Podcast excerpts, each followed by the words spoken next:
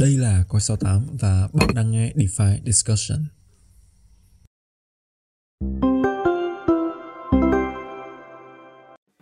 Ok, xin chào anh em. À, rất vui được gặp lại anh em trong một chương trình đã quá quen thuộc vào mỗi thứ hai đầu tuần.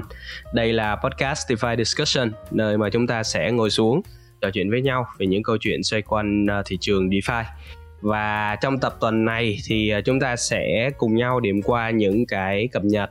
nho nhỏ về mặt kỹ thuật về mặt hạ tầng của các cái sản phẩm. Mà mình tin chắc rằng khi mà nói đến cái từ khóa này thì rất là nhiều anh em sẽ uh, quan tâm ở cái thời điểm hiện tại. Đó là các cái uh, roll up ha. À, và cụ thể ở đây là các cái zero knowledge roll up. Tuy nhiên uh, trước khi mà đi vào cái nội dung chính và cái nhân vật chính của tập tuần này là các cái giải pháp uh, zero knowledge thì uh, chắc là chúng ta nên dành ra một uh, khoảng thời gian nho nhỏ để điểm qua những cái cập nhật gần đây của các cái giải pháp có thể coi là đối trọng của zero knowledge đó là các cái giải pháp optimistic ha. Thì uh, một tháng đổ lại đây thì chúng ta thấy rằng là những cái giải pháp optimistic thì họ đang có rất là nhiều những cái cú hích về mặt thông tin cũng như là về mặt cập nhật. Cụ thể nhất là chúng ta thấy cái layer 2 base Coinbase thì họ đã có những cái hỗ trợ liên quan đến mainnet uh, những cái cầu nối và cho phép người dùng có thể chuyển tiền của mình lên trên những cái mạng lưới này để bắt đầu uh, trải nghiệm vào vặt các cái sản phẩm ở trên cái layer 2 này ha. Hoặc là chúng ta có một cái thông tin cũng rất là FOMO cho các cái dạng ờ, roll up kiểu này đó là các cái alternative uh, layer 1 các cái uh, layer 1 truyền thống thì họ đã bắt đầu có những cái dịch chuyển về cái xu hướng phát triển những cái roll up này. Cụ thể là Celo và Phantom thì họ cũng đã có những cái à, những cái đề xuất cụ thể cũng như là những cái chia sẻ từ đội ngũ rằng là họ muốn dịch chuyển sang những cái cơ chế phát triển roll up và biến mình trở thành một cái giải pháp uh, layer 2 trên uh, uh, Ethereum. Thì uh, đây là một trong những cái đầu thông tin mà cũng rất là đáng quan tâm vì các cái giải pháp layer 1 thường thì họ sẽ sử dụng những cái bộ công cụ của layer 2 và hiện tại thì phổ biến nhất thì vẫn đang là Orbit của Optimism. Và uh, sắp tới có thể là cái bộ công cụ Orbit của à, uh, Arbitrum thì uh, đó là cái xu hướng uh, dịch chuyển của các cái layer một truyền thống về cái optimistic grown up rồi uh, một cái thông tin nữa cũng liên quan đến một cái optimistic grown up mà mình cũng muốn cập nhật nhanh đến anh em đó là cái thay đổi có tên là Bow từ uh, Arbitrum ha. Thì uh, Bow nó là một cái cơ chế uh, cho phép người dùng uh, có thể gửi những cái fraud proof những cái bằng chứng để uh, xác thực từ layer 2 về layer 1 và cái bow này nó sẽ chính thức mở cái quyền fraud proof này cho tất cả mọi người. Tức là bây giờ nó đã permissionless rồi. Thay vì là hồi xưa thì nó chỉ giới hạn quanh quanh những cái ông sequencer của Arbitrum thôi. Thì đây là một cái cập nhật cũng uh, hết sức là quan trọng đối với Arbitrum. Rồi thì uh, chúng ta đã dành ra một vài phút để điểm qua những cái cập nhật uh, liên quan đến uh, những cái optimistic roll up uh, đáng chú ý. Và như mình có đề cập hồi nãy thì các cái optimistic roll up nó có một cái tháng 7 rất là uh, sôi động và rất là uh, náo nhiệt. Trong khi đó thì các cái giải pháp zero knowledge thì có vẻ như là họ đang khá là im hơi lặng tiếng trong một tháng đổ lại đây tuy nhiên là liệu trong thời gian tới thì họ có những cái thay đổi nào đáng chú ý và chúng ta có cái thông tin gì uh, có thể chờ đợi từ các cái giải pháp zero knowledge này hay không cá nhân mình có gạch ra ba cái cập nhật mà mình nghĩ là uh, hết sức quan trọng đối với các cái giải pháp zero knowledge uh, trong thời gian tới Đầu tiên thì mình sẽ nhắc đến StarkNet. Trong tháng 7 thì StarkNet có một vài cái cập nhật quan trọng Nhưng mà mình thấy đáng chú ý nhất đó là cái nâng cấp Quantum Leap. À, với cái phiên bản là 12.0 thì uh, đây đây là cái cập nhật mà nó tạm thời nó mở cái nút thắt liên quan đến cái vấn đề uh, khả năng xử lý giao dịch cho cái layer 2 này. Chúng ta biết là trước đó thì Starknet nó không quá nổi trội nó không quá là đáng chú ý liên quan đến cái TPS tức là cái tốc độ cái chỉ số tổng giao dịch có thể xử lý ở trên mỗi giây. Thì uh, cái nâng cấp Quantum Leap uh, phiên bản 12.0 này nó đã phần nào giải quyết được cái vấn đề đó rồi. Song song đó thì trong cái tháng 7 vừa rồi phía Starknet họ cũng công bố một cái bộ công cụ đó là cái app chain ha. Thì đây là nó gần như là một cái uh, để gọi là một cái bộ công cụ để cho các cái dự án họ có thể tự phát triển những cái chain riêng của mình. Thì ờ, để mà so sánh thì nó khá là giống với Obistack và cái Orbit của Arbitrum thì à, đó là một vài cái cập nhật từ Starknet mình nghĩ là phần đông anh em thì uh, chưa quan tâm lắm đến cái những cái cập nhật này. Bởi vì uh, nói gì thì nói thì các cái giải pháp ví dụ như là zero knowledge uh, roll up thì nó cũng vẫn chưa thể nào mà gọi là uh, nó vận hành được tối đa cái công suất của nó. Tuy nhiên là trong tháng tới phía Starknet thì họ cũng tiết lộ là sẽ có cái phiên bản V1 cho cái Quantum Leap và cái phiên bản V1 này thì à, nó đã có ở trên testnet rồi. Thì nhiều khả năng là trong thời gian tới thì họ cũng sẽ đẩy lên à, mainnet thôi. Và cái đặc biệt của cái V1 này thì à, nó sẽ giúp các cái validator vận hành một cách hiệu quả hơn. À, cụ thể ở đây á, là họ sẽ bắt đầu trạc những cái phí cho các cái giao dịch và từ đó nó sẽ giảm thiểu cái hoạt động spam. À, những cái giao dịch mà nó làm tắc nghẽn cái mạng lưới và khi mà họ giảm được cái uh, fail transaction tức là những cái giao dịch mà nó uh, bị thất bại á, thì cái mạng lưới nó sẽ phần nào được giải quyết cái vấn đề ùn tắc và từ đó họ có thể đẩy được cái TPS lên cao hơn trong thời gian tới. Và đó là cái cập nhật liên quan đến Quantum Leap của Starknet. Một cái chi tiết nhỏ nhỏ nữa cũng liên quan đến Starknet mà uh, họ không tuyên bố ở trên các cái uh, kênh uh, chính thức của mình. Nhưng mà uh, nếu như mà theo dõi các cái KOL hoặc là những cái tài khoản quan tâm và uh, hay chia sẻ những nội dung liên quan Starknet ở trên mạng xã hội Twitter thì chúng ta cũng có biết là họ đã mở cái tính năng là uh, gửi verify proof lên mainnet Ethereum cho cộng đồng. Thì uh, hiểu nôm na nó cũng sẽ sẽ tương tự với lại cái cơ chế À, uh, Bold uh, à, b o l d hồi nãy mà mình có đề cập với Arbitrum ha. Thì uh, thì thì đây là một cái cách để họ có thể uh, cho phép cộng đồng uh, cùng uh, tham gia vào và gửi những cái proof uh, những cái uh, những cái bằng chứng xác thực lên trên uh, uh, layer 1 để giúp cho layer 2 nó có thể gọi là thừa hưởng được cái tính an ninh và cái tính bảo mật của layer 1 và có một cái sự khác biệt nho nhỏ thôi thì ờ, cái này thì cũng đâu đó bọn mình cũng đã từng chia sẻ ở trên cái DeFi discussion này rồi. Đó là uh, Arbitrum thì ờ, vì nó là cái optimistic roll up cho nên là nó vận hành theo cái cơ chế là uh, phải fraud proof. Thì nói chung là mọi thứ nó diễn ra rồi thì uh, người ta nếu như mà phát hiện những cái sai phạm thì người ta mới có thể gửi những cái fraud proof này lên uh, layer 1 để gọi là cộng đồng có thể cùng nhau uh, verify xác thực nó. Uh, còn ngược lại thì Starknet họ là một cái ZK rollup ha thì uh, về về mặt uh, về mặt cách hoạt động thì những cái proof này nó nó sẽ vận hành song song với cái quá trình là xác thực ở trên layer 2 luôn tức là layer 2 họ uh, vừa xong cái giao dịch thì uh, nó sẽ được đóng gói và nó sẽ gửi những cái proof này về về layer 1 ngay trong cái ngay trong cái quá trình uh, xác thực đó luôn. Ở thì đó là cái sự khác nhau giữa hai cái proof của uh, optimistic rollup và cái zk rollup thì uh, cái này là một cái thông tin mà uh, chúng ta đề cập lại một xíu để nó tránh cái hiểu nhầm liên quan đến cách các cái giải pháp này hoạt động. Rồi thì cũng nói về cái uh, cái validity proof thì trong tuần vừa rồi uh, một cái giải pháp mà mình nghĩ là uh, mọi người chắc cũng chưa nghe quá nhiều đó là cái à, risk zero. Thì vì sao? Uh, mọi người ít nghe đến cái gì uh, cái dự án này thì về bản chất là nó không phải là một cái layer một gì đó mà mọi người có thể gọi là đép tiền lên và mọi người test và mọi người thử nghiệm. Uh, Risk Zero đơn giản chỉ là một cái giải pháp mà họ đứng ra phát triển những cái công cụ để dự án họ generate cái ZK proof tức là họ tạo ra những cái ZK proof và từ đó họ uh, đẩy lên trên blockchain một cách nó hiệu quả và nó tối ưu và nó tiết kiệm hơn. Thì uh, Risk Zero trong tuần vừa qua họ đã có cái giao dịch đầu tiên ở trên uh, Ethereum mainnet tức là cái việc mà họ gửi proof uh, xác thực bằng công nghệ zk lên mainnet ethereum. Thì đây là một cái cột mốc mới. Với risk zero thì uh, mình quan tâm một điều đó là cái chi phí mà họ đưa ra uh, nó là vào dao động vào khoảng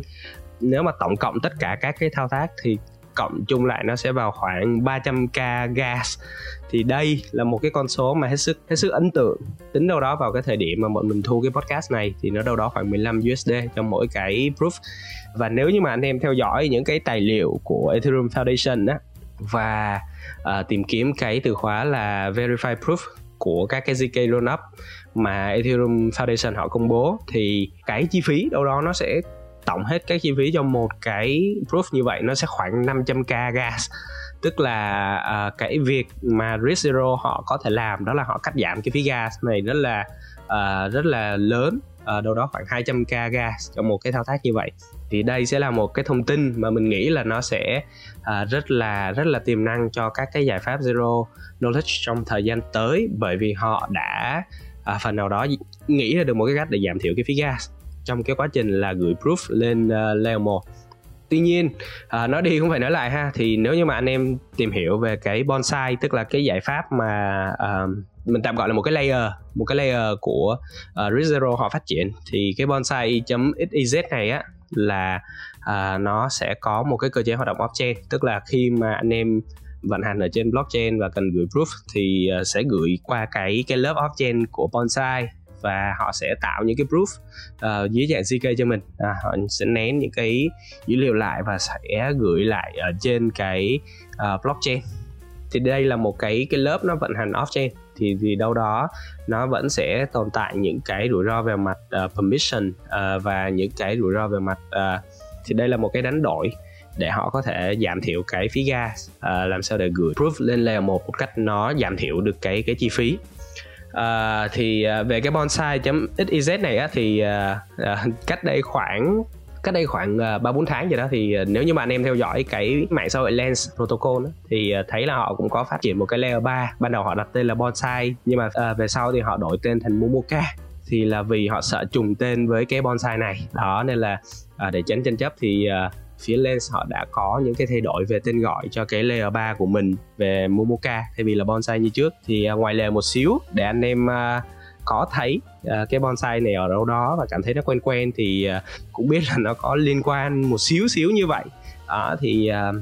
đó là câu chuyện về Risk Zero và cái giải pháp bonsai của họ. Và mình tin là nếu như mà các cái rollup họ có thể tích hợp được cái giải pháp này vào và họ giảm thiểu cái chi phí mỗi lần mà gửi cái proof lên layer 1 thì nó cũng là một cái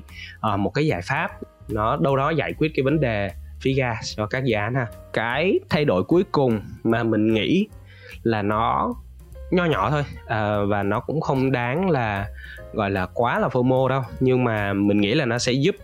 uh, các cái uh, dự án phát triển ở trên hệ sinh thái này nó cảm thấy được an toàn hơn và cảm thấy nó được uh, tinh chỉnh mỗi ngày và nó giảm thiểu được những cái rủi ro có thể xảy đến. Thì cái dự án mà thứ ba mình muốn đề cập đó là cái ZK Sinera thì uh, à, ngoài cái câu chuyện mà tranh chấp bản quyền về cái uh, Bojum với lại uh, Polygon zkvm á thì uh, à, tuần vừa qua à, à chắc là mình sẽ nói một xíu về cái Bojum ha. Thì uh, Bojum nó cũng là một cái gọi là một cái uh, giải pháp để tạo ra cái proof của bên uh, ZK Cinera họ phát triển thôi. Thì tuần vừa rồi thì bên Polygon ZKVM thì họ bảo là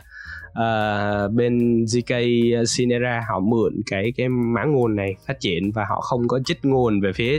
uh, Polygon ZKVM thì uh, một cái drama nó cũng khá là gây tranh cãi về cái câu chuyện là mã nguồn mở và bản quyền ở trong cái web 3 này. Thì anh em nào quan tâm thì có thể tìm đọc cái câu chuyện này à, thông qua những cái từ khóa ha. À, ở trên uh, con số 8 mình cũng đã có những cái bài viết uh, rất là chi tiết để giải thích về cái vụ việc này rồi thì quay trở lại với cái thay đổi mà mình nghĩ là nó sẽ giảm thiểu rất là nhiều rủi ro trong thời gian tới cho ZK Sinera đó là cái cách họ hiển thị dữ liệu ở trên cái layer 2 của mình. Thì uh, những cái uh, giá trị ví dụ như là number của block này hoặc là uh, các cái hash hoặc là các cái các cái timestamp ha, các cái uh, block number này hoặc là các cái timestamp hoặc là các cái mã hash